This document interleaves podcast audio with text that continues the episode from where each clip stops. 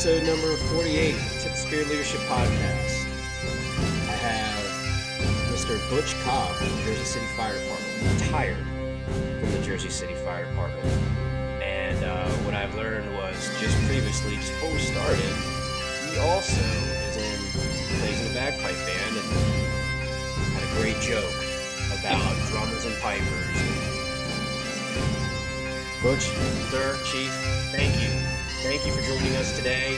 Please give everybody a quick uh, introduction to who you are and where you're from, and maybe even you could, you know, anyone out there is a bagpiper or a drummer, or maybe they'll be able to enjoy your joke as well. Well, I, spent 34 years in the Jersey City Fire Department. I retired in 2009.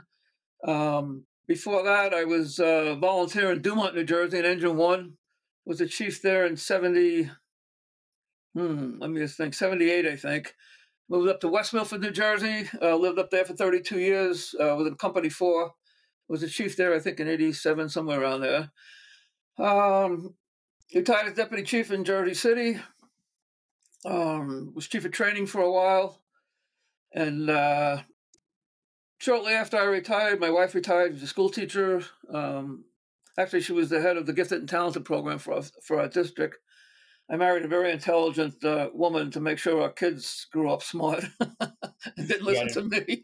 you got to invest in that. I, I, did, I did the same thing and give my kid a chance. I'm sorry. Uh, go ahead. I yeah, yeah. So uh, um, moved to Goodyear, Arizona, um, to, to uh, 2013 or 2014 because I had two grandkids out there. We were flying back and forth, and uh, been there for 13 years now. And my daughter has three grandchildren, and my son was a little bit slow getting started, and he had a, uh, a granddaughter about five years ago, who I'm visiting uh, um, this week.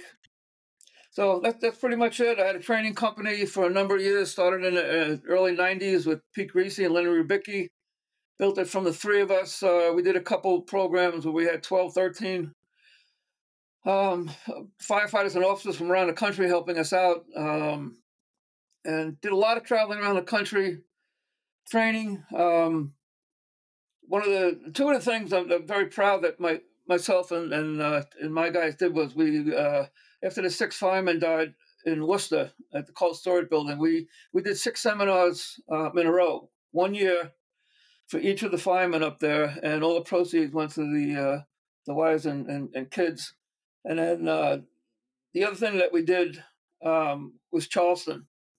Uh, Nicky Giordano from SQ3 in the Bronx, who was retired, but his son was a firefighter um, there, and uh, we went down. We did the same thing. We uh, we did a, a, a, two and a half day seminar and gave all the money to the the wives and kids. So they were the two really highlights of, of, of my career and uh, you know and the brotherhood. Because every instructor I, I invited to both of those venues came for, for nothing. I just asked them and said, "Listen, this is what we want to do," and it was yes, yes, yes, yes, yes. So sure. anyway, so that's it. Uh, um, my whole career is kind of based on training. No, no. I mean, definitely that's. I mean, that's a very uh, admirable thing that you guys did, and you know, I feel like a lot of people try to do their part and find a way to, um, give back or be a part of things like that. And you know, I think that that's a great way to do it. I I personally um, wouldn't know how to do that as far as uh, you know a, a tra- tragedy and and then you know a way to give back. So I mean, that's very very admirable the way you did that, and I and I'm sure they appreciate that. Um, so what I wanted to start with today was you made it all the way up to deputy chief. So you've been firefighter, driver, company level officer, all the way through. and one thing that I kind of see a lot of, and just from my personal experience of being a company officer, being a firefighter, you know, be, having friends that are my rank, seeing guys transition, and and I focus heavy, heavy on transitioning from a firefighter to an officer because that's that's tough. You, you, know what I mean? Like yeah. people go out, they read books, they take training classes, they do all these things, and all those things are great, and all those things are going to help you along the way. But books, classes, and all that are built and put together by other people's experiences. Your experience is, un, is unknown. Your ex, or the individual, excuse me, the individual's experience is un, unknown because it hasn't happened yet. It's in the future. You don't know what's coming. You don't know what you're going to yeah. experience. You don't know what's coming. You know what fires you're going to run. If you're going to run fires, or all those things. That's the future. You can't predict that. So learning from other people's experiences are really really good. However, I think what's missed a lot is, you know, I could read a book I could take a class, I could go to one of your one of your classes, and all those things are really good because those are all the things that you learn, and you're like, man, I wish I knew that. I think it's up to the individual, and this is why I harp, harp heavily on a lot of this on my show, and just when I talk to guys in general, or you know people come to me, is being able to interpret that and how that plugs into your experience and how to use that. Because if you don't, I guess, in the moment of the experience that you don't you or your new experience that you're coming up on, knowing in that you read that book, whatever that book is, and that lesson of that book, and you being able to recognize this is what the book was talking about. Here's my execution. I think that's something that can, I don't want to say get missed, but I think you know you could have all the tools and knowledge in the world. If your execution in the moment isn't correct, the scenario may work out great and it may not. So uh, that's kind of what I was getting at here with with with a lot of this. Um, yeah, I mean, what do you think about that? Talk to me about some of your experiences when you were a new officer. I know there's got to be crazy stuff out there, and you know, you probably. I mean, I don't know a lot about Jersey City. Um, I know it's kind of a rough area, uh, so I mean, I'm sure they're busy. You're, that should be right by New York City, I believe. Should be right. Yeah, well, right, right across the river from New York City, uh, in their shadow. Um, I always, when I'm on the road, I always kid people and say, uh, one of our uh, closest mutual aid companies has has uh, twelve thousand firemen, and they all like laugh and know, what do you mean? Well, so we're attached to New York City by uh, two subways and and two tunnels. Um, but uh, it kind of is a joke. But you know, getting back to what, what you were saying, I, I, did, I learned a lot of things. I saw a lot of things. Some of them I threw away right away. I mean, we just you see some ridiculous things out there, but but a lot of things I learned um, were, were, like kind of like the first brick in the wall. Um, you learned it from somebody else, you read it, but now how do you translate that to now you become a company officer or, or, or, a chief? How do you translate that to where you're working? And that that was that's a challenge. Um, you know, learned a lot from the New York City guys. Man, I could drop names all day because being the uh, uh, the training coordinator for Firehouse, I was working with all the uh, superstars back then: the John Normans, John Salka, Firehouse uh, Magazine. You're talking. Yeah, Firehouse Magazine. Yeah, yeah. So but bringing it back to my department, that that was the challenge. Um, knowing my guys, um, knowing what they can do, knowing what our manpower was, knowing knowing the buildings we go to, and and then try to try to bring what I learned that was successful. I never I would never teach anything that wasn't successful several times by other departments um, that they come to me and say, yeah, this, this worked, and I learned. But um, you know, what, one of the one of the key things um, for me, I don't, want to get off track because it's a great question, but when I became a company officer, and, it's one of the things I learned from some, from some of the, the uh, uh, very successful fire officers. When I get to my company, um, I went in there with the attitude it, it, that I didn't know everything, and the four guys, five guys I had in my company, they didn't know everything, and what I wanted to know was I wanted them to tell me um, either one on one or just in the, in the uh, coffee table conversations what do you know? How do you do the things in this area? Because Jersey City was four battalions, and we have areas kind of like New York City. We have the south end is called Greenville. We have uh, the Heights section up the north. So, uh, you know, I, when I first became a company officer, I took what I learned from other people, saying, find out what what these guys know, guys and girls. Find out what they know. You don't know everything going in there. I mean, obviously, you took the test testing, the assessment center testing that New Jersey does, it's good, but it doesn't. To me, it doesn't really qualify you. I mean, you can do good on a test, but it doesn't mean that you know the job and can do the job. But that's for another time. So, you know, go into a company, find out what they know, um, pick the things that they know better than you do. I mean, you know, I always tell the story about when I went to Rescue One. I had a guy working for me, Lenny Rubicki. Uh, we gave him a nickname called the Saw because Lenny Lenny knew more about cutting roofs than anybody in the company, and, and we learned from him. But you know, you're not once you get to that company, you're not all all knowing. You're not you're not the answer to everything. Those four or five guys, or three, depending on your department, um, they'll know something, and you have to learn that something. Uh, you know, and that's what I think makes makes a good team. But uh, um, you know, I, I, read probably every book out there because when you took a test in New Jersey, you know, this book list would come out, and it was John Norman, it was uh, Chief Alan Brunacini, uh, you know, Incident Command. All these books were out there, and I could I could cite chapter and verse. But a lot of things that I learned from those books wasn't going to work in Jersey City. It just it just wasn't. You know, we we were good at what we were doing. Um, you know, we had uh, we had a pretty good incident command, although we didn't call it that. Um, we always had two chiefs at every fire. Um, if it was a working fire, we got a third chief. One chief was always inside. Um, we were really good about knowing where our people were. And uh, um, so some of the things just didn't trans- transition from the books. Uh, a lot of it was based on um, the knowledge I had at Jersey City and, and how we went about um, you know, our system. You know, I'll, I'll give you an example. Uh, every book that I was reading before the assessment center for captain, um, there was a lot about doing a 360. Do a 360. Don't do anything until the. Th- well, not possible in Jersey City. We have we had rows of buildings, 10, 15, uh, 18 three-story frames in a row, 12 two-story frames in a row, um, stores, rows and rows of stores. So that that just wasn't possible and you know, we found ways by saying, you know, the first company to the roof look over the back, or, or whoever goes into the exposure try to get to the back and give us a report. So that was kind of a, a 360 was was was not immediate. We didn't we didn't stop or we didn't start operations without saying uh, the back. So I learned about it in the book because when I went to the assessment center, you had to know that, you had to say that, but that didn't transition uh, to, to to a fire in Jersey City.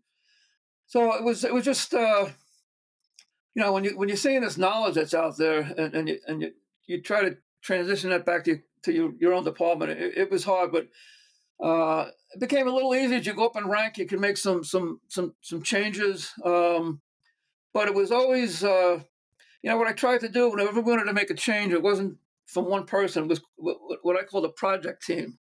It was never, you know, I decided not to use that word committee anymore, and I learned that from uh, two real sharp uh, deputy chiefs in uh, LA County, uh, Mike Bryant and uh, Johnny Tripp. Um, they had project teams, and that's what we started doing. Every time we want to make a change, we get get guys together, and we'd go over what we wanted to change. Did it work? Did it not work? Um, and uh, you know, some things some things we brought back worked. Some things we brought to the to the line, and it didn't work. And we just okay, scrap that. So uh, you know, training is uh, is uh, training from uh, trying to train people from from your knowledge from other experts in the field is not an easy task. Uh, so yeah, we just uh, I was fortunate that I always worked with good guys, and and I came from a fire department that was always open to change.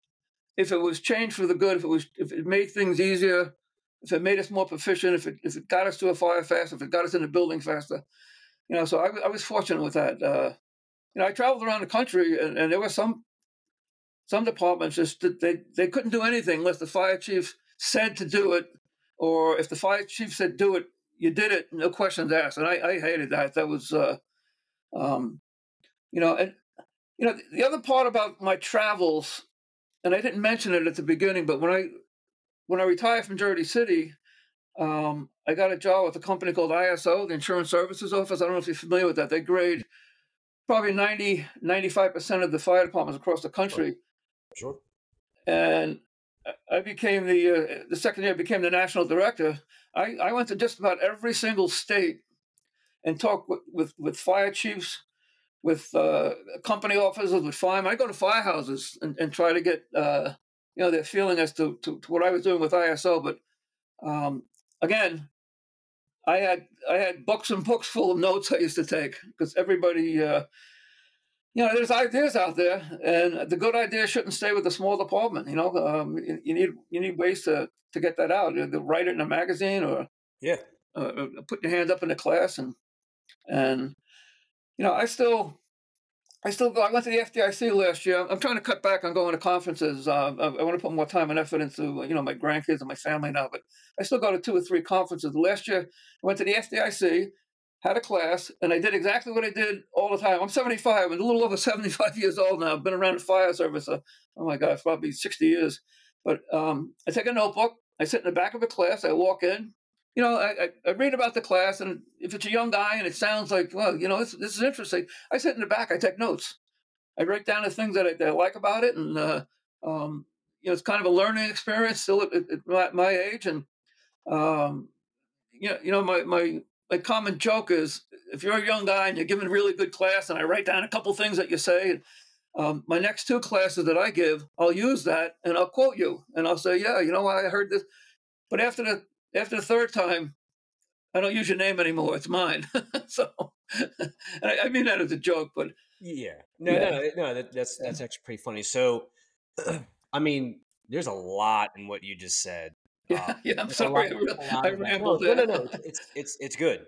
It's good, and, and there's there's a couple of things that you really I mean, overall, like a broad stroke of the brush. Um, you you were mentioning the books and how they don't work for New Jersey or they didn't work for Jersey City, and I think that's something I want to stop and talk about. For, there's a few things I want to talk about, but the first thing I want to talk about is that, and that is because of, and correct me if I'm wrong, your rooted experience of knowing what will work, what will not work from running calls in the field pulling lines, laying out, throwing ladders, walking on roofs, cutting roofs, forcing door, like everything in the field. Because that's what I was talking about earlier about what your experiences are and what you're going to read may be different. So if you go out and you're a company officer and you're now in charge of a few guys and you're going to go put out fires and you have no idea what you're doing. Any book on tactics are great. I mean, they're going to teach you this, that, and the other, but your instincts won't be built unless you go and do it. You could read a mm-hmm. book about forcible entry, and that's great. And the book could be probably very well written by someone who's really intelligent. But if you don't know how to do that, or you've never done it, and you really think reading that book one time is going to make it make you ready to step up to the plate and take a swing, it's not going to happen. Yeah. So I want so that that was the first part. Um, and that kind of ties into as well with with leadership. Um, leadership at the company level as an officer, as a company officer, walking in, setting the example, setting the tone, walking in, establishing your non-negotiables, establishing, you know, your yourself as a leader. You know, the books are great. All these things are very valuable tools, but the execution is on you and it will always be on you and it's not going to be fun at first it may not be you know it may not be that bad but um that that break-in period, I guess, is a, is a good way to say it. That break-in period, the books, um, your should be your tools. Like in your books, should be helping you get better. But you have to have that foundational experience of knowing. Look, I'm an officer now, and it, my job is different. However, you know, I'm going to figure that stuff in the firehouse out. We're going to figure out the leadership stuff first. But I know as a firefighter, I wanted X, Y, and Z from my officers. I hated A, B, and C from my these officers. I will not do A, B, and C. I'm going to go knock out X, Y, and Z because I know that's what I want. Yeah. I know what worked for me fighting fires every day. Well, hopefully every day. Not everybody gets to do that. Running call, we'll just say, yeah, I, yeah. I say that in jest, but right. every day the experiences because there's all those things that won't be in books. There's all these experiences that it doesn't matter where you work and who you are. You're going to know exactly what it's like, right? So it's probably it may or may not be in a book somewhere, but most likely in a book, you're not going to walk in having five guys on your shift that are fantastic, and that sixth person's a piece of shit. They're going to do everything they can to make you look like an idiot because they don't like you on as a personal level, and what that feels like, how that is created. You're probably not going to find in a book what it feels like when you show up on a fire, you do everything you think is right, the fire goes out. Not that the fire going out is a, a metric of success. I'm just saying you know the fire the fire went out your your line or you know your job and your assignment was done correctly however because somebody else's interpretation of what what a fire ground should be ran by and how it should be ran you're still wrong and they're going to crush you and they're going to do it in front of other people there's no books that talk about what that feels like yeah. these are all things that you know 36 hours in a firehouse you're in your 30th hour you're exhausted you know you did the back 12 you're in the middle of your 24 and you and your wife are fighting, she's pissing you off, whatever, your spouse, whatever, and you run that call and you're just at the edge of your you're just on you're on your last freaking nerves over something that's probably stupid when you look at it the next day and you know you have some rest, what that feels like. You know, there's not a lot of things that talk about just those nuances of the fire department of you know how people interact at shift change and shifts interacting with each other and your interaction with others. And then what it feel you know when your your ripples come back to you of how you used to act in the past and the things you used to do and your your habits and and and your your good things and your bad things yet everybody never really seems to remember the good things. But when your reputation circles right back to you and that starts affecting you because you know 10 years ago you're an idiot. You did stupid stuff but we're 10 years later you're a company officer you want to do the right thing but they always remember the things from the past. Oh yeah that's the easiest. That's all what i'm getting at is those are all big that's one gigantic stroke of the brush of everything that you're not going to find in books or the, specifically the the physical feel of what that feels like inside your brain your emotional response your ego response your whatever response your psychological response. I mean, that's not stuff that they talk about. You look in the books, and the people are going to talk about how to lead people. These are the examples. This is what to do. I have a book right here by Frank Viscuso. Step up your teamwork. Very, very well written book. This book was one of the um, books for uh, my last promotional exam for the captain's test that I did not pass. Just by the skin of my teeth. But you know, whatever. I'll take the next one. No big deal. But anyway, the point that I'm making is there's all these things that are really, really good, and they're very, very, they're very good. There's there's a ton of knowledge, a ton of experience, and things in here. But what happens when these lessons that I try to execute on my shift with people doesn't work? It's not the material in the book; it's the execution and the human interaction of the people, right? So I mean, there's a lot to it, man. There, re- there really is. But the whole point of what I'm getting at is, it all comes down to your execution as the officer. And I guess the biggest thing I wanted to talk about today was, you know, you you did. uh Were you a lieutenant? I can't remember if you said that or not. No, they had, they had, done it. I was on a lieutenant's list when they did away with the lieutenant. So you're okay? So you you're yeah, never, never level. You're you're um entry level as a as a captain company officer would be would be yeah. a captain. So, you know, you firefighter, driver, captain, uh, battalion chief, assistant chief, deputy chief, deputy chief, deputy chief. I was chief operations for uh, about a year and a half. Okay. Um, I I didn't. I wasn't sure. That's I was yeah. at. I was the rank structure. Um, so when you're a company officer and you're, and you're new and, and, you're trying to become that reliable company, what are some of the things? And I want to tap into your time as a battalion chief. You know, for conversation's sake, you have five stations in your battalion on your shift.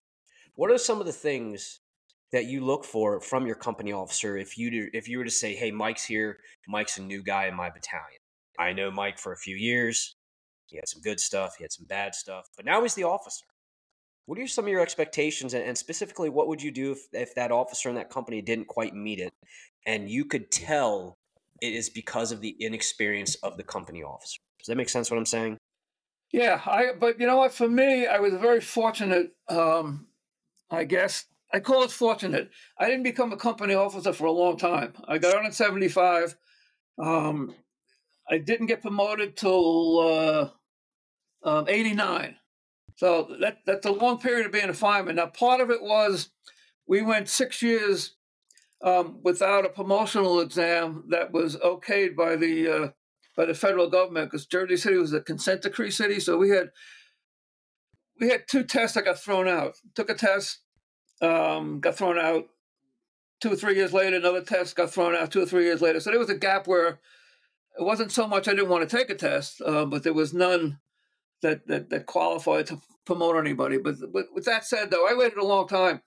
Um, when I came back from Vietnam and I and I got out of the army, I found that New Jersey gives the veterans um, absolute um, preference, which means when I took the test, uh, all I had to do was get a 70 and, and I'd go to the top of the list. So it, it, because of the veterans. Yeah, because of the veteran status. Yeah, one of the few states that do that, which is pretty good. Yeah. Well, for me, it was really good. But but you know, at, at, the time, there were a lot of guys coming back from Vietnam. So we had my probie class is fifty five or sixty uh, guys. Uh, probably uh, ninety percent of them were veterans. But anyway. Uh, getting back, so when I made captain, I already had, um, you know, 12, 13, 14 years on the job, yeah. and I sort of not that I worked on my reputation, I just sort of got a reputation because I worked in busy places. I loved the job.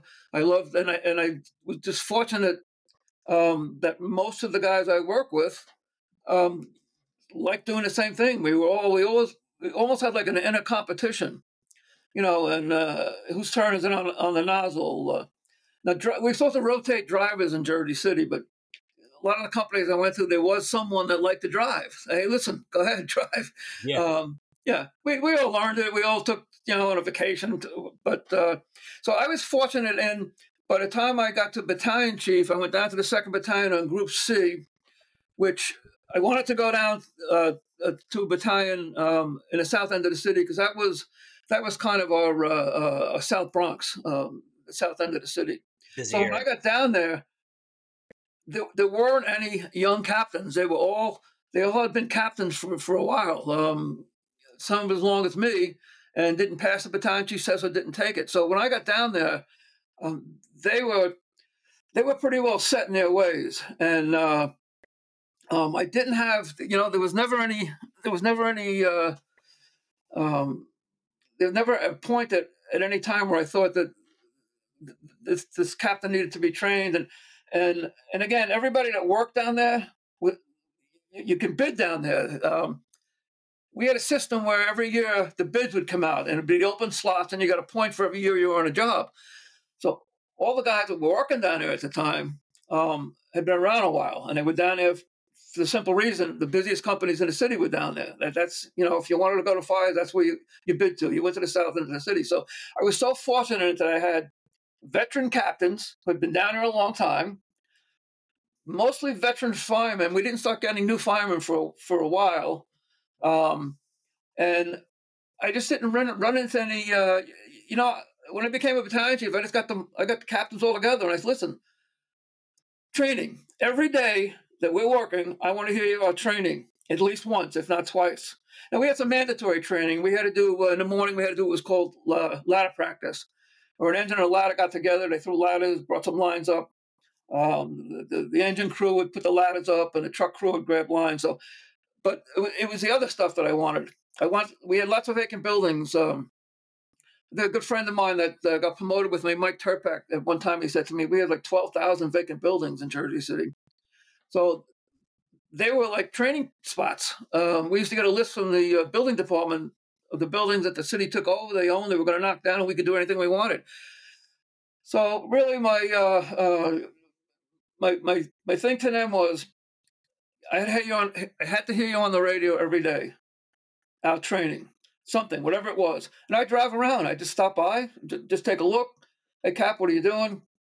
Um, but that was now that might have been different than a chief, than the battalion chief that was there before me who retired. He was a, uh, uh, you know, an, an, older guy, and I'm not sure if, if, that's what they did, but I didn't ask. I didn't, you know, I don't, I don't care what they did in the past. Going into the future, this is what you had to do. There had to be training. You had and, and training for, for for what we do mostly fires. Go to a vacant two and a half story frame. Um, get a line to the attic. Um, you know, whatever they did was fine with me as long as they were doing hands-on training. And for the most part, they stayed on duty. They they could just call and say we're going to be a little delayed. Um, but I told them, you know, if it's not too, if it's not taking a lot of equipment off and whatnot, just stay on duty. Um, just say you're on the air for training, and and uh, so that's that's pretty much how I laid the, laid the law out when I first got there, and uh, it worked pretty well. And yeah, we had we had some good fires. We had some uh, um, some that didn't go well. And we always talked about it and tried to uh, uh, figure out how we could have done it better. And uh, but but uh, again, I was fortunate. I had all veteran people down there, and uh, it, it, it made my life easy. I mean, uh, you know, we we our group on a time we we we we grew a really good reputation, and it wasn't because of me at that point. It was because of them. They just knew what knew what to do and how to do it, and and I, I think what for me they relied on me to make sure that they got out of the building when they had to. They relied on me to, to call enough help when we needed it. Um, they knew what to do once I got inside the building. They just they just they trusted me that I would do the rest from from from the outside. So it all worked out well. You know, I I, I just really I can't come up with any any complaints. Know, we had a couple of guys that that went there that bid there because they, oh, I'm going to go down to the second battalion and work with these guys. You know, I'll get the reputation like these guys. And we knew that kind of coming in, and and uh, they generally didn't last very long.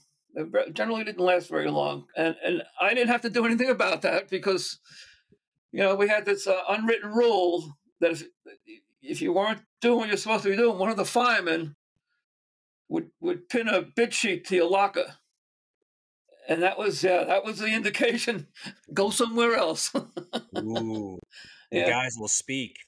Yeah, now you know they could complain. They could complain to the union, but most most because uh, uh, Jersey's a very traditional department, very traditional, uh, set in our ways, and, and we stick with what works. But if that bid sheet was taped to your locker, you, you had better fill it out. Do you think there's any coming back once you get that bid sheet? Like, let's say, if, let's say you were a captain, not meet, not really meeting the mark of the guys that are under your command, and let's say you walk in and there's a bid sheet just hanging out. What do you think would happen if one of the guys was like, "Hey, man, let's all get together in the kitchen. Hey, this is on my locker. Um, you know, I, I didn't, I didn't realize it was like that, and I, I, I would love for you guys to just lay it on me and give me a chance to fix it. How do you think that would go over? Um, well, on one hand, probably not well, but I have seen some things get fixed sure. by, by, that. Um, you know, there, there were a couple things that I said to, to all the captains. I said, I don't want anybody coming into my office complaining. The fireman cannot come into my office to complain about anything. And if a captain comes to me to complain about it, you better have a damn good reason why you couldn't fix it. Yeah. And uh, um, you know, there were there were occasions, there were a few things where, uh, um, you know, when I was when I was in the, it started when I was in a rescue. Uh, if something didn't go right, I'd get on the house speaker and say, "Team meeting in the kitchen, five minutes." And if I had a team meeting, it means I only had a team meeting if something went wrong, and we had to, we had to fix it immediately. And I brought that down down with me. If if if if you had a problem with your company, settle it. If you came, if once you walked in my door and said, "Listen, Chief, I got a problem," um, it, it, it, better be something that that can't be fixed by you. Because um, once it, it, just to me, if you come in my office, it's serious. And I had a guy, I had, I had a fireman come in and, and ask me to change something on his vacation schedule. And I said, "You talk to the captain?" And he said, "No." I said, "All right." I said, "Yeah, go downstairs, get a cup of coffee. I'll, I'll, I'll, I'll talk to you in a few minutes. And I grabbed, I brought the captain in, and he didn't know it, it happened. And you know, the captain said to me, "This will never happen again." Yeah, and, and it didn't. And this is one of the guys that that eventually got a uh, bid sheet on his locker door. you know, that doesn't surprise me. And you know, you actually bring up something really, really uh, interesting that I didn't even think about. But like, that's something else that is uh, the reality of the fire department is you know you could be doing everything right and you may you may not be the problem it might just be the other dude i mean quite frankly and being able to understand that and know that like you know i have a battalion chief right so i the i work in a large metropolitan department in the dc metropolitan area and uh, the battalion that i work in has a few a few firehouses one for the battalion chief uh, seven battalions and uh, you know, when I go to the if I go to the battalion chief for anything, I've already tried to find the answer myself. I can't find it myself. After talking to one of the guys that I work with, you know what I mean. Kind of, I don't consult them for everything, but if it's something that I feel like they may know, or maybe you know, there's things that you know as well as I do that stay at the officer level. You just you, yeah. you don't have to tell the guys everything. Oh, yeah, just stays at your level. So, you know, I try to figure out at the firehouse. I try to figure it out on my own, right? Whether I consult one of them. If I can't find that, then I go to a peer. Is typically somebody that is close in rank, if not one rank above me, and that's not for any particular reason. It's just you know the guys I you know my my mentors are probably are, are always usually a rank above me, um, just by circumstance more than anything. But anyway, and then if I can't find that, I can't figure it out, then I'll go to the battalion chief and I'll say, hey, I'm trying to find the, the, answer for this. This is everything that I've done. I've had no luck. Uh, I need your help. And this is everything I've done so far. This is where I've looked, or. I've tried X, Y, A, B, and C. I've tried X, A, B, and C. It needs to be addressed. I can handle it at my level. you need one, you need to know about it first of all, and two, I, I need your help. I, am not sure what to do, and I've had a lot of success with that. And, yeah. and you know, the battalion chief that I work with, um, you know, I've worked with him for for quite some time, and you know, I've had a lot of su- success with that. Or if it's something that I know is the battalion chief level, I won't. It's very rare if I go in there saying I don't know what to do, and I because I, I don't like doing that unless I'm just I need you to come to the fire, or I need this right now. And I'll start, and I'll say that like, hey, chief, I, I don't know what to do, and I need you to come up here right now. I've had several situations where I called him, and I'm like, hey, just so you know, because you need to know about it. Just a heads up, I've got I've got A, B, and C going on. My plan of my plan of action is this. This is what I've done. I'll let you know if anything changes. And then there's a couple of times, hey, do you need me to come up there? No, I think I'm okay. Or yeah, well, why don't you go ahead and come on up here? It, you you need to be here for this.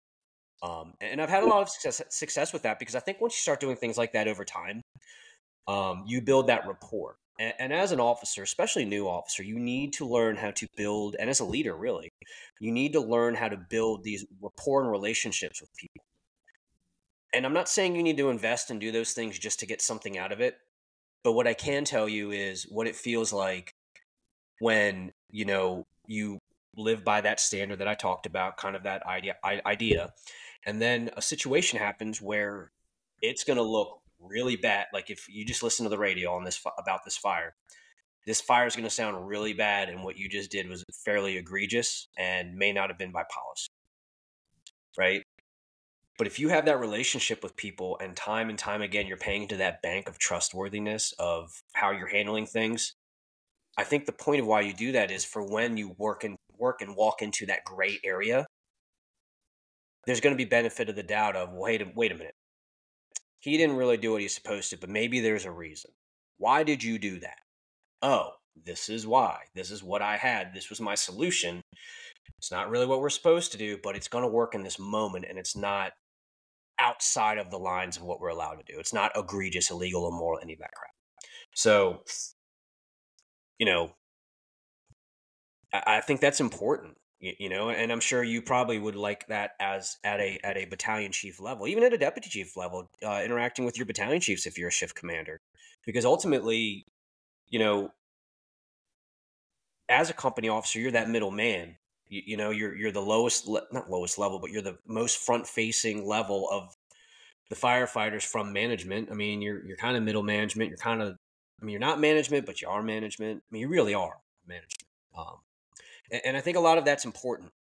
Um, you know, because I, I, feel like a lot of these new officers that I've experienced or uh, that I've listened to and I've talked to, you know, and even firefighters really, you see people asking questions in public forums where it's kind of like, well, did you literally take any time to look that up? Because there's a forum that I'm familiar with, and, and I'll leave it at that, um, where I see people asking questions, and it's kind of like it can take you two seconds to go find that answer in writing or if you ask your officer or a coworker, somebody's going to know that answer because I knew that answer. And I'm not saying I'm a super smart guy. I'm just saying some of the stuff that gets asked are things that are fairly common in the department to where I've seen it or experienced it a couple times. And that's why I know where to go find the answer. But there's also something to be said about also when I was brought up was, you know, that the last person you go to is your officer. You need to ask your coworkers or the senior firefighter or the driver. Don't ever go right to the lieutenant and be like, "Hey, lieutenant, what uh, what's this?" No, you have other people, and if none of us collectively can figure it out, we go to the officer, and he's probably going to help us do it, and we'll still do it collectively as a group anyway. So, I mean, yeah, I mean, what do you think about that? Uh, you know, number one, to me, in, in my experience working in Jersey City, the company offices had to be the, the strongest brick in the wall. Um, you know, I, I, have these building blocks that I, I, talk about, but to me, they had to be the strong because they're taking they take the first actions. You know, typically in, in Jersey City, the, the, the battalion chief wouldn't get there first, and certainly not the deputy. He doesn't. He's uh, down the other end of the city, but um, uh, the company officers kind of set the tone, um, and and there had to be a trust, and I think I think that's why the, the, the places that I worked, worked so well. There was a trust among among us. I could trust them for what they were doing. They could trust me for for, for, uh, for what I was doing um, outside the building, and uh, um, it, it, just uh, you know. And, and again, in, in, my upbringing in, in, the Jersey City Fire Department, um, you know, we would talk about problem uh, amongst the guys. We we always incorporated the officer. I mean, it was just something we always did. We always if there was a problem, we had to sit down. Um, even if it was, among the three or four or five firemen, we we bring the lieutenant or the captain in um, all the time. But it was never. I never. There was never. I don't think there was ever a time in Jersey City where somebody would say to me, "Let's leave the officer out of it. It's just amongst the men." you know, unless it was something personal, um, you know, yeah. outside the firehouse. But yeah. but um, on the job, I, I, guess I was fortunate in Jersey City. Uh, the companies just ran. There was just a lot of trust, uh, you know, and it, nobody was ever ever afraid to ask a question about something they did or didn't do, or the officer was never afraid to say, to ask, "Hey, how come you did that?" and get the answer. And maybe the answer needed to be tweaked a little bit. Maybe next time you wait 30 seconds for your partner to go with you or, or you know things things like that but it was always it was always if there was a problem it was a group effort it was a group effort you know and, and, and something else you, you, talked about about you know going to the, to the next rank um, i had some unbelievable mentors when, i was coming up in jersey city um, you know, my first lieutenant was Rick Eggers. Rick Eggers became the chief of department. He was one of the longest running chiefs in, in Jersey City's history. But he was my lieutenant.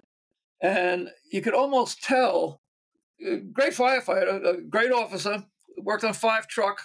Um, again, it was kind of like Jersey City's uh, war years. We, we, we, did, did a lot of fires. And, and he was just always good at what he did. And I always kind of looked up to him.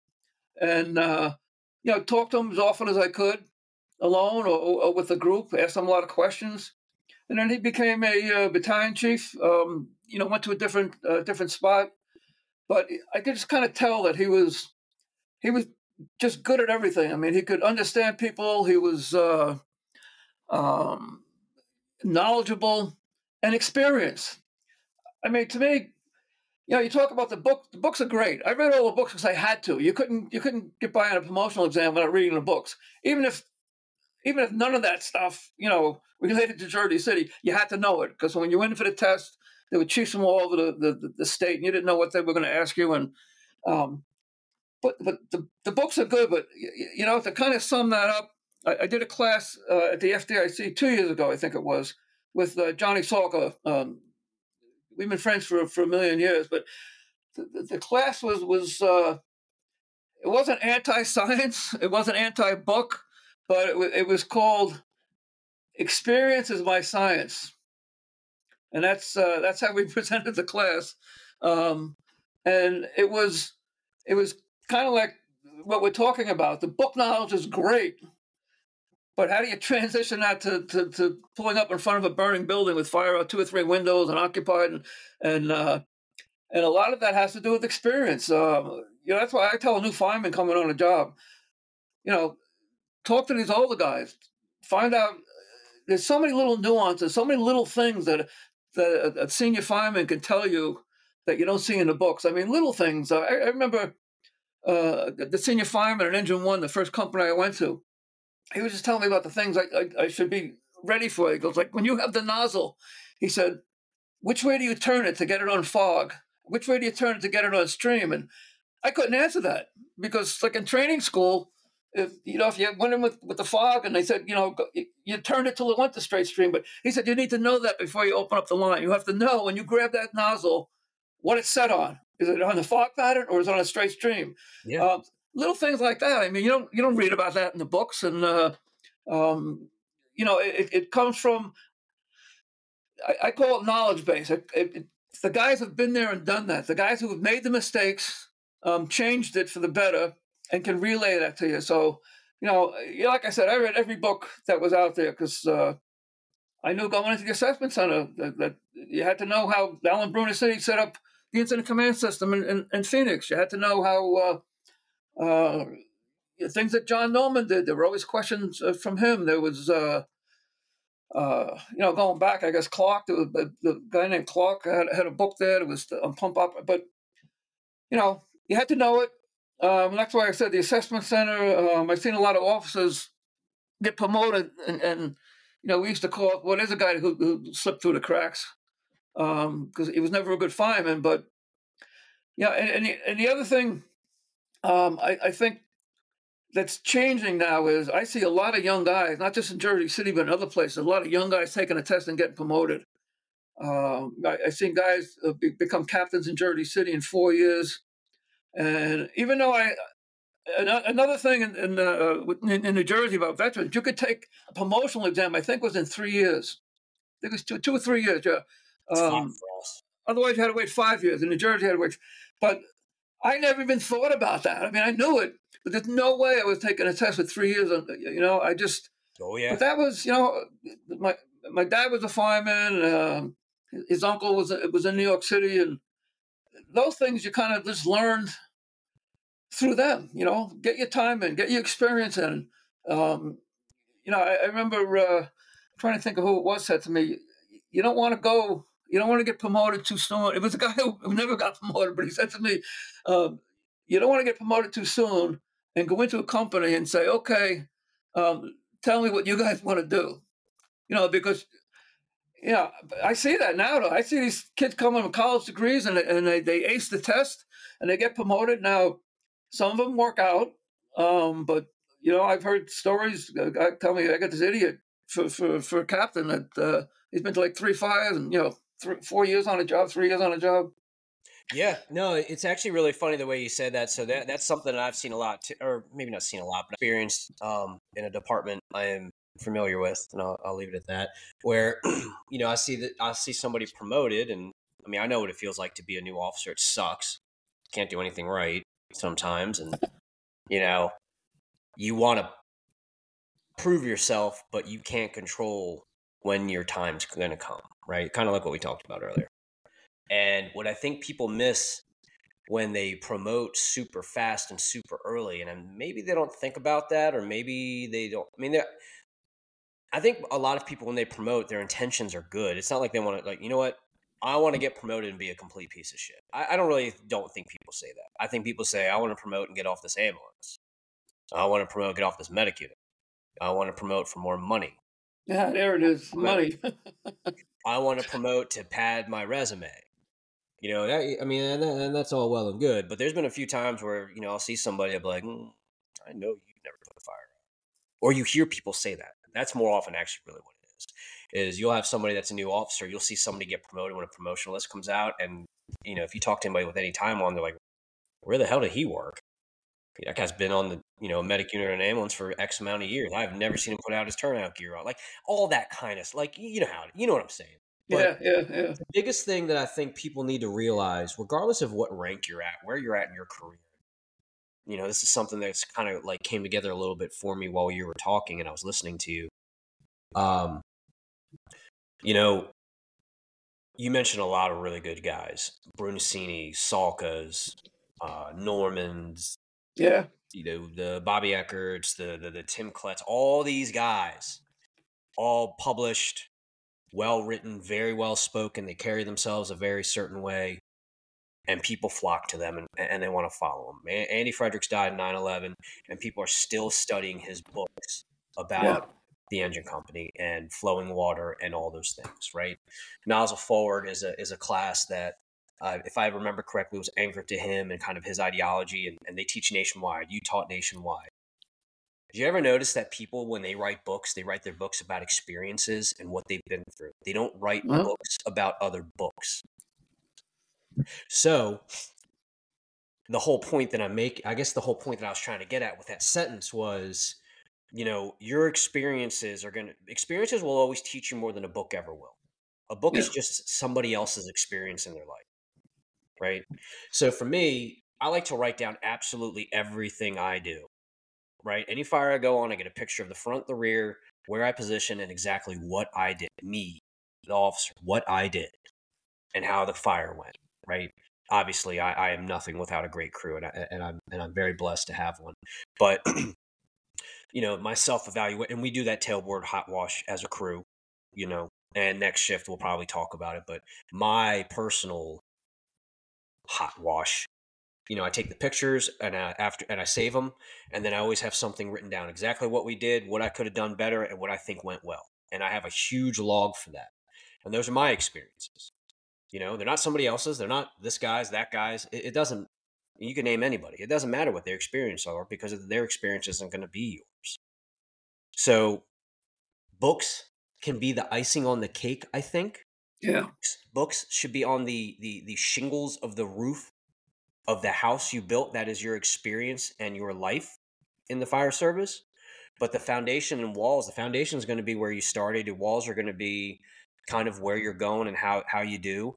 And you know the outside the grass all those things that make the house look pretty is how you present yourself carry yourself your interactions with others and relationships that you build. And then when you sit back and you look at it you should have a beautiful home in my opinion maybe that's a little far-fetched of an analogy but i mean i don't know and, and I think that's the biggest thing that a lot of people don't realize is, again, I, and I hate to say it again, is the power of being able to understand that you can't learn everything out of a book. Right.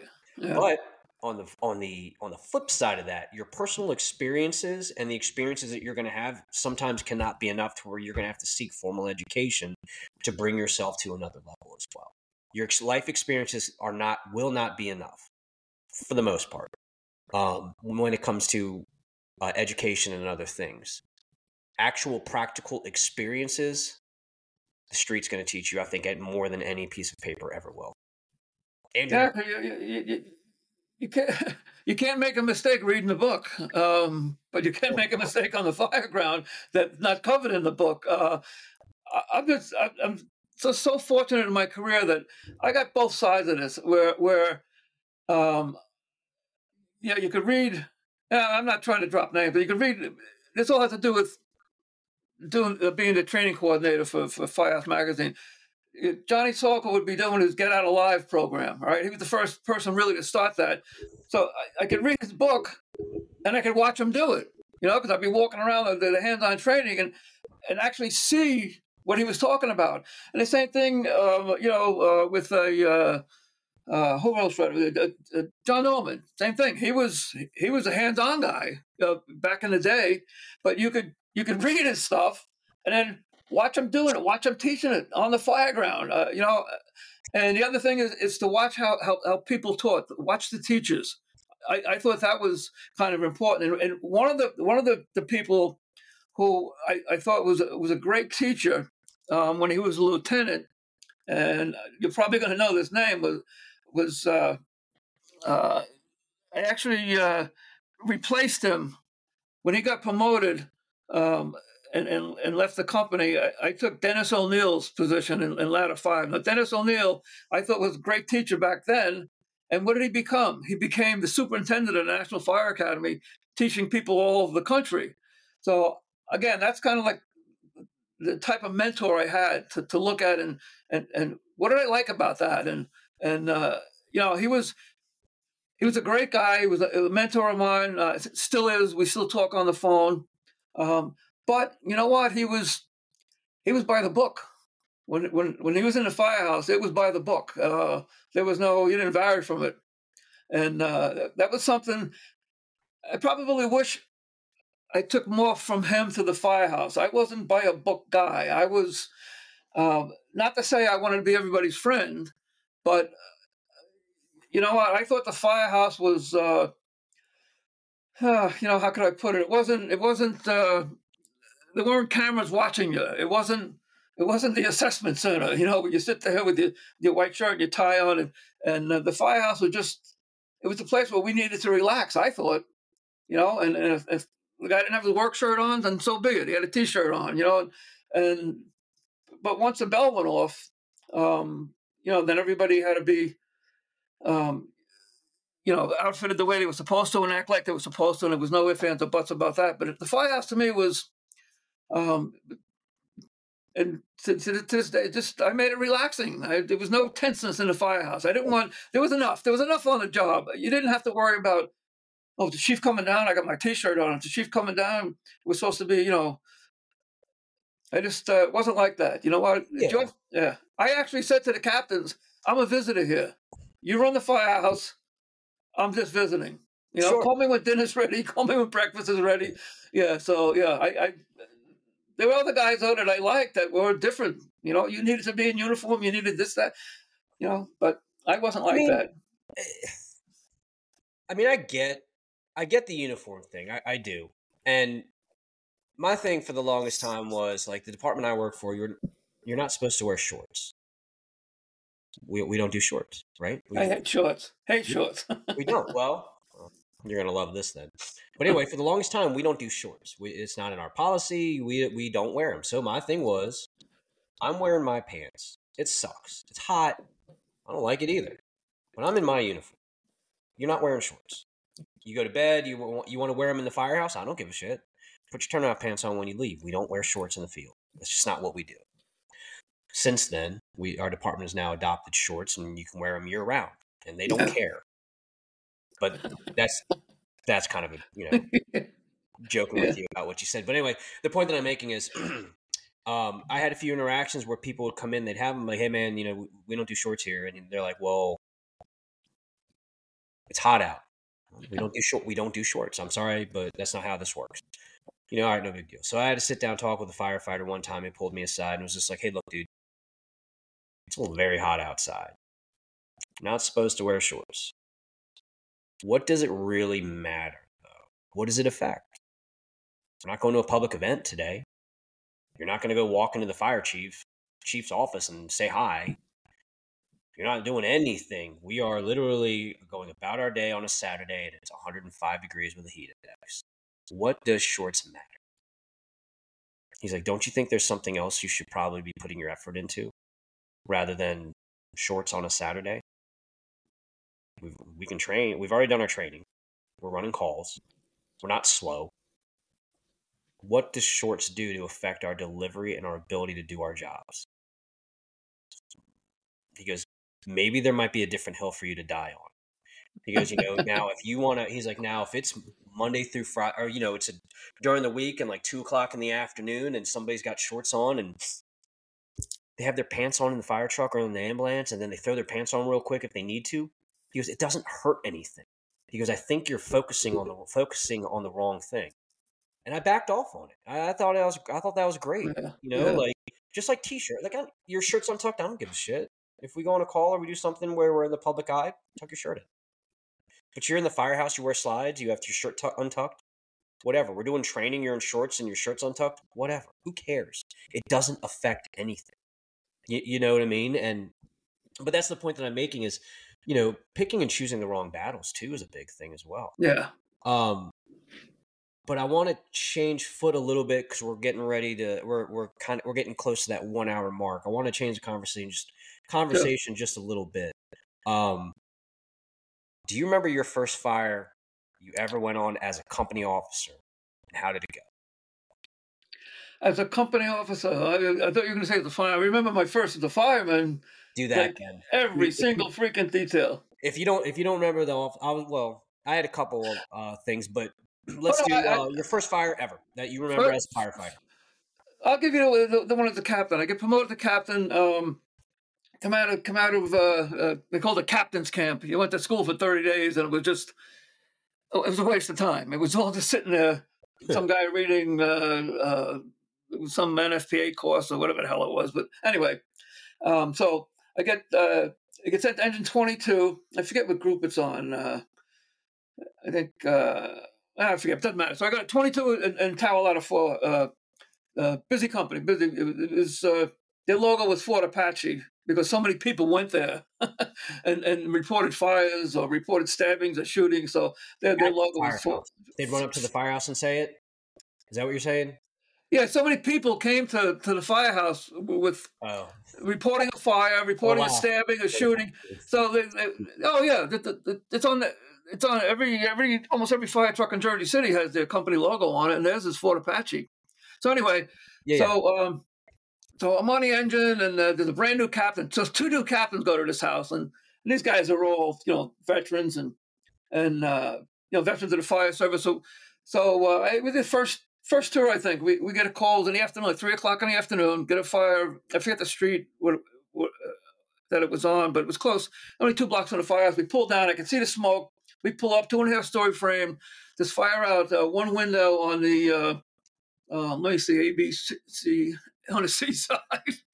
um, and uh, you know what? I didn't.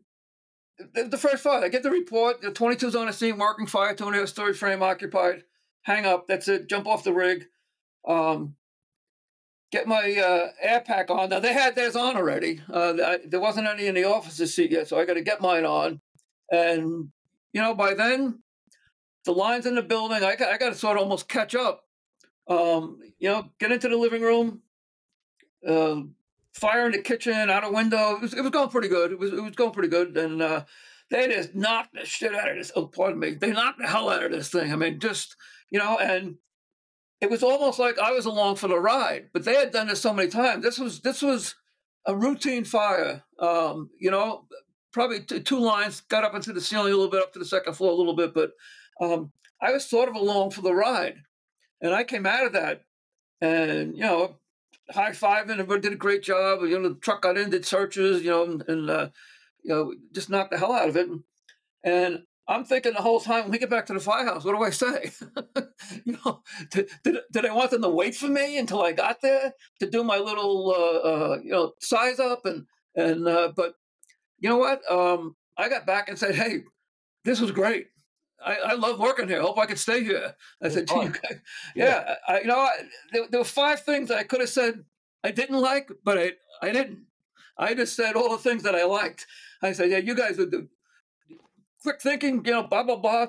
And, and uh, the chauffeur said to me really quick, he, he said to me, he goes, Cap, drop the tank. And I said, yeah, I mean, we, we had stopped. I didn't see a hydrant. But that, that was a norm in Jersey City to this day. You get into a fire, the first engine drops the tank and the second engine feeds you. That's just, uh, you know, if you, if you could see the hydrant, like right there, you hook up to it. But otherwise, we kill a lot of fires with 500 gallons of water. Believe me. Um, and yeah. it, it's it's it's one of my pet peeves. And when I was doing uh, engine operations, I'd bring that up all the time. But but anyway, uh, we get back to the firehouse, and it was all, oh, you know, great job, you know. And uh, um, I just I just it, everything happened quickly, um, and you know what? It just it wasn't like I thought it was going to be, but I decided, you know what? I got to be better prepared because these guys, you know, um, know what they're doing now if it was a bigger fire, I might have said, "Hey, hold on a second, because I like taking a quick look. Um, but you know, it all worked out, and I just I didn't have the heart to say. Maybe I should have. Maybe I was, being a bad officer because I didn't say you should have waited. You should have. Da, da, da, but you know what? We got along really well, and and uh, I've been out of there. Um, and and the guys all came to me and said, you know, Cap, I wish you'd stay. And I said, well, you know, I, I don't want to go. I went back to 20 engine where I was a fireman on a different group, but I went to 20 engine when you got promoted in Jersey City, you, you had to change groups and battalions. You couldn't work with your friends anymore, but you could go back after a while. But um, I bit the 20 Engine because uh, I liked the area. I knew the area really well, and uh, um, so I left there after after about I guess about eight or nine months. Um, but it was it was great. It, these guys were great. All all veterans, all all knew the area. You know, knew the people, knew the houses, and knew the job. They knew the job. Uh, Sure. So anyway, that's that, that was the first as an officer. It just happened like bing, bing, bing. My first fire was as a fireman was my first night tour in. Louis Schmidt was the captain, World War II vet. When I went on a job, he probably had 20, 20 plus on a job, maybe 25 on a, on a job. And uh, we got a fire in a, in a vacant tavern called the Left Hand Tavern. I'll never forget that. I'm left handed. Nobody ever does anything for lefties. So it's a left hand tavern, and uh, uh, there was a three story brick occupied, people coming down a fire escape, partially occupied. And we get into this left hand tavern, and, uh, uh, you know, we had just gotten a brand new Mack CF, so we had the jump seats, so no more back step. So, uh, now, mask up, we, are calling in, and the guy guy had the line, and the captain says, uh, Give the kid the line. So they gave me the nozzle, two and a half, because it was a commercial building, you know, it was a barn. That was our policy. So dragged this two and a half in, and it's like a ballroom going in. You could see the fire, and it was coming across the ceiling. The ceiling was like 15 feet. ten feet, whatever it was, and it's still the fire's like over our heads, past us, and, and I'm crawling, and I'm saying to him, "Now, now, you know, open the line." I'm like, I want to open his line. The other two guys are, you know, one guy's at the door humping holes, and the other guy's behind me, and, and Louis got his hand on my shoulder, crawling in, crawling in. And it, it, was a split second moment where I said to myself, now I had some training with the volleys. Uh, you know, I went to some training school in the volleys. It was, it, was, it wasn't, it wasn't firefighter one, but I went to some training, did uh, eight or nine weeks, uh, Jersey City. I was a Weehawken fireman, did a little, you know, proby training with them. Yeah. So I had, I had, a little bit of, tra- and we're crawling into this place. Before we opened the line, I had the split second I said to myself, you know what? All the training you've had to this point, nothing that I did in any of that training resembled this. Nothing resembled this fire. Nothing resembled anything at all. Nothing. It was like, I said, oh, and finally Louis said, all right, open a line. And, you know, we had the smooth bore nozzle and we knocked the crap out of it. And, you know, and a couple more lines come in and blah, blah, blah, blah, blah, blah. But, but I'll never forget that, that, that thought that I had. Nothing that I was taught in the last six months resembles this. Nothing at all. Nothing. So it was it was a real eye opener. But hey, I guess you know I think a lot of firemen go into their first fire and say the same thing. I didn't realize it was going to be like this. Yeah, and you know, and that and that ties into kind of what I was saying, what we were talking about earlier. I mean, experience is always going to be king.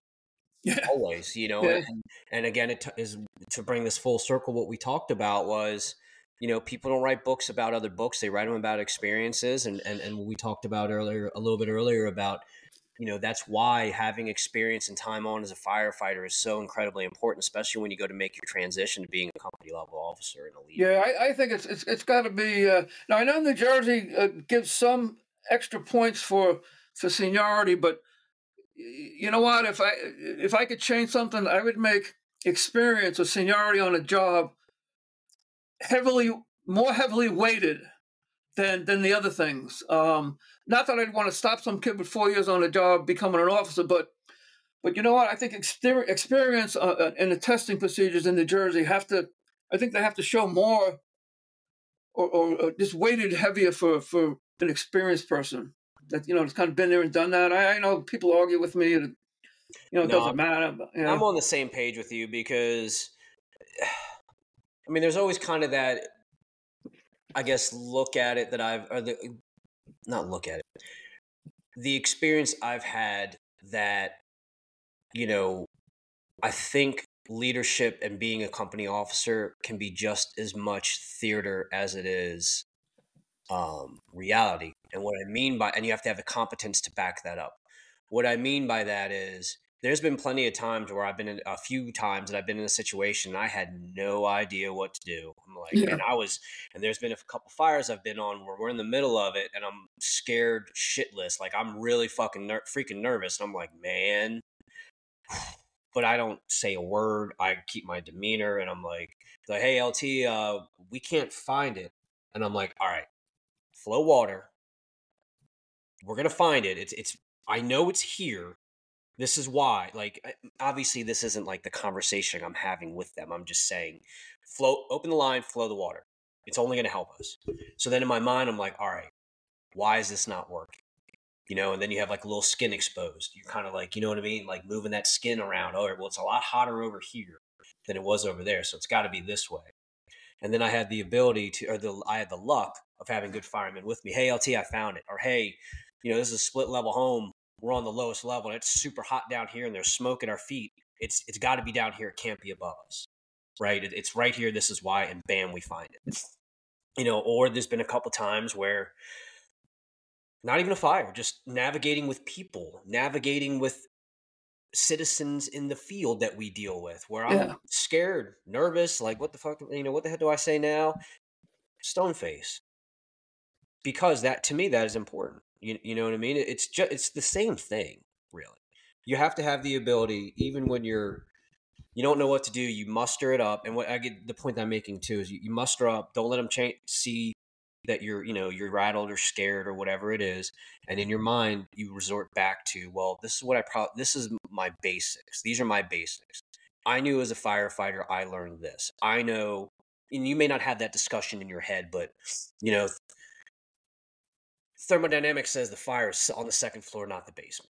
It just doesn't. It has to be there. Smoke, you know, clear floor conditions on the first floor, and there's obvious smoke from the second floor. It's obviously a second floor fire. It's not the basement. We're not fucking with the basement.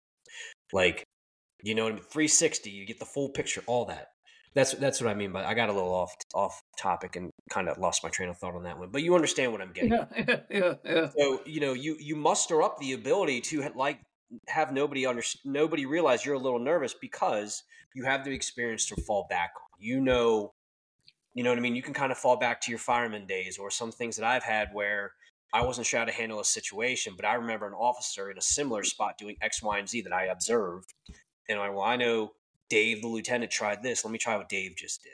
And it worked out great. Um, or it doesn't work out great and you fall flat on your face. You look and feel like an idiot. and you just kind of pick yourself up and you move on. You just keep it moving and, and you don't look back or dwell if you, if you haven't landed on your face a couple times, you haven't really learned everything yet then. you haven't really tried a whole lot either. Because I, I got to tell you, there's been a few times where I've stuck my neck out and I look like the biggest idiot in the world. And I stuck my neck out because I thought it was the right thing to do. Yeah. And what I learned was people appreciate that more than if you were to be too conservative or scared to make a decision. Yeah. And I'm yeah. not saying and I'm not saying be negligent. I'm not saying do stupid things, but I've learned, you know, hey, I pushed the envelope. I thought it was the right thing to do. Might have been a little too much. But the guys that I work with, you know, I think they respect those kind of things because you're doing it for the right reasons. You're not doing it to be a hot dog or an idiot. It was, Yeah. you know, what was going to work. Um, so we're hitting, we're a little bit over that one hour mark. Um, Yeah. Yeah. I think this is a good place to kind of wrap it up. Uh, real quick before we go, you mentioned a joke about pipers and drummers in the bagpipe band. You said you're in the ba- you're in the pipe band, you, you uh, bagpipe band. Um, Yeah, played in the Hudson County Pipe Band for a, a number of years, and uh, Jersey City has their own now. But uh, I learned pretty quickly being a piper, I got, got probably 20, 25 years. I learned very quickly at the beginning um, uh, saying that the pipers had, and, and we, you know, the pipe major come up to and say, "Hey, what do you think about think about the drummers?" And you had to know the answer, and the answer would be, "Don't need no damn drummers." no, that's that's that's pretty good. The the the run the running the running joke that we kind of have, and it's a drummer thing, not the pipers. I think Yeah. disagree and they don't like it, but well, maybe they, they don't dislike it. It's all fun. But it, the common joke is, you know, so pipers always show up an hour before the job. So like if it's a one o'clock job, they show up at twelve, they tune up, do all that. And the common joke was always, you know, I so I play the bass drum. So the you know what a bass drum. Oh yeah, Uh, yeah. I'm bass drummer. I, I don't really have to be there until like 20 minutes before to know what's going on. I don't like doing that because I don't want things to change and you know. But it, but anyway, the common joke is up, just waiting on the pipers again to tune up their pipes. You know, that was kind of that was always kind of the kind of the running joke, and they'll kind of come back and be like, uh, you know, one report time is for one is one o'clock, and you know, drummers, you need to get there by at least you know one thirty. Joking that you know we're al- you know Yeah, we're- yeah, yeah, yeah. Takes So- a long time to get those pipes going. You know, it's uh, yeah No, I mean it's I don't I don't know how to play the bagpipes. I don't know if I'll ever try. Um, I started out as a tenor drummer, Yeah. jazz hands, little flip, stick flips, and then I start uh, I got into the bass. I was thinking about trying to venture over to the snares and try it out, but I, I don't know. I probably won't end up doing it. But um, I think I'm to take the bag. I'm to work on playing the bagpipes and trying that out. Uh, probably when I retire. So who knows when that'll be? But I, you know what? I never played an instrument in my my life. I couldn't read music, and I just went up to. I was at a funeral. uh, Actually, it was in uh, in Hackensack, New Jersey. I was at a funeral uh, for for a couple of guys that got killed, and and they would, you know, they, they, it always was emotional for me. And Yeah. when it was over, you know, we went back for uh, have a couple of beers, and pipe major walked in, and uh, name was Jimmy Woods, and I just tapped him on the shoulder. I said, Jimmy, I said, uh, how hard is it to play that? And he said, you're interested? I said, yeah. He said, well, come to practice. Um, it was it was in Harrison, New Jersey at the time, so I went I went went to practice one night. He handed me a practice chanter, about the, you know the black thing about this long that your fingers went on, and he and he gave me a, a tape. I think it was a cassette tape. It was so long ago, and uh, and a book. yeah, And he said, "Go home." He goes, "Come back in a week." So I went home and I put the tape in and I listened to it, and you know, just did, did a little bit, a little bit. I came back in a week, And he said, You're in. I said, What do you mean?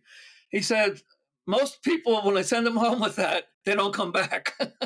he funny. said, But you, you stuck Yeah. with it. And then I, then I started taking lessons from him and, uh, you know, and took about eight months, 10 months. And I think I played my first parade in uh, Belmar, the Belmar uh, St. Patrick's Day parade. Mhm. And uh, that was fun. I, I'm, you know, I'm kind of glad though that uh, I, I got out of it after a while with the band. I still play, but I got out of with the band because uh, um, it was, you know, the early days, and uh, you know, I was married a few years, and and Jersey City gave us a bus with a driver, and we do like two or three parades. We Hudson County, we we'd go here and there and everywhere, but the the, the uh, they named the bus. They called it the drunk bus. Oh, I bet. when you do two or three St. Patrick's Day parades in one day. Uh, yeah, no, uh, dude. We so we get a charter bus and we kind of go all over uh, the Baltimore. Like we played the Guinness, uh, the Guinness factory in. Baltimore. yeah. Uh, I mean, it, Columbia, like that whole um, Howard County kind of area in, in Maryland, if you're familiar with. It Yeah, that. we went all over the state. It was kind. It was kind of fun. It was. It was. Yeah, no, it's It was fun. Yeah, we were all firemen and all. Uh, no, Oh, it was firemen and cops at the time. Uh, it was at Hudson County Pipes and Drums, Police and Fire, and then then it went to all fire. And I still play in my backyard a little bit.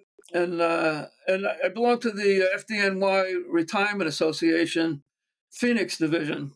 Um, they let me join, and uh, I played a couple of funerals and whatnot. But uh, yeah, I just do it now in my backyard. It just kind of Yeah. relaxes me. And, and uh, No, it's- anyway, it's- anyway, that's uh, it's fun stuff and it's tradition and, and the whole history of kind of you know the bagpipes and the fire service and how that kind of got started and how you know the four leaf clover is a huge thing with the fire service and it all kind of goes the whole irish heritage of the fire service it's it's wild it's it's it's a lot of fun and i'm not an i i'm not i am not irish um but you know being able to have that connection and do those things that relates to work and like the job or whatever is a lot of fun and, and and you know i feel like people need to do that and have those things in their lives to be balanced Yeah, that's you know for the fire. That's cool for me. It was, it was called all in. I, I got into everything fire service related, whatever it was. yeah I no, got into I got into it all. Yeah, i'm yeah. the same way and the, the fun the and I, you know it's having the extracurricular stuff and and you know just in general and this is something that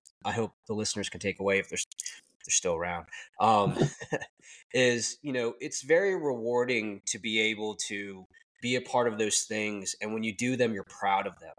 And now so my son now is seven and i get to share a lot of these things with him. He loves the bagpipes. He loves that i work for the fire department. Like you know he's telling people all the time or he wants to go outside and play fireman and has this like this our neighbor has this little girl they go to the firehouse and play games and all the it's our garage and so like he has like an old helmet that i had and he'll run around with it yeah. Uh, It's- my it's- kids, it's- thing. Yeah, yeah.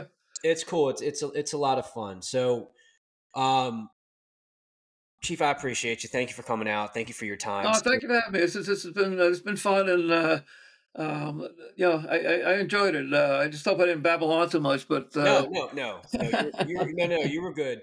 Don't go anywhere real quick while I close Yeah. this out. Um, also, real quick, actually, before we before I, I wrap this up, real quick, where can people get a hold of you? Do you have social media, email, or you know, what's the best way to get a hold of you if they had any questions or wanted to follow up with anything today? I'm on uh, Instagram. Um, um, my my email address is resqboss at hotmail.com and it's spelled R E S Q B O S S at hotmail.com. Um, I'm not on Facebook, never have been, uh, just never, you know, for whatever reason. Um, so Instagram, if you just throw my name into Instagram, I have, uh, uh, yeah, like 120 posts and different things. And, uh, yeah, if you got any questions, comments, I still still do a couple seminars occasionally. Um, if you have a fundraiser and it's close by, I do fundraisers for free. All right. Just the one in Massachusetts, and uh, um, yeah, that's that's pretty much it. I'm not a big social media guy, so uh, Instagram and resqboss at hotmail.com. All right, that sounds great. We'll add the links to the description in the episode below. Chief, don't go anywhere. I'm going to close this out. Sure. Guys, thanks again for returning to the Tip of the Spear Leadership. I can't thank you all enough. Um, our more episodes coming in, in the future in the next couple weeks. Um, show's growing every day, and none of that would be possible without any of you. So um, please check out the episode description if you'd like to get a hold of uh, Chief Butch Cobb. And uh, look forward to seeing you guys come back again. Please like, share, tell your friends about the show, and we will see you.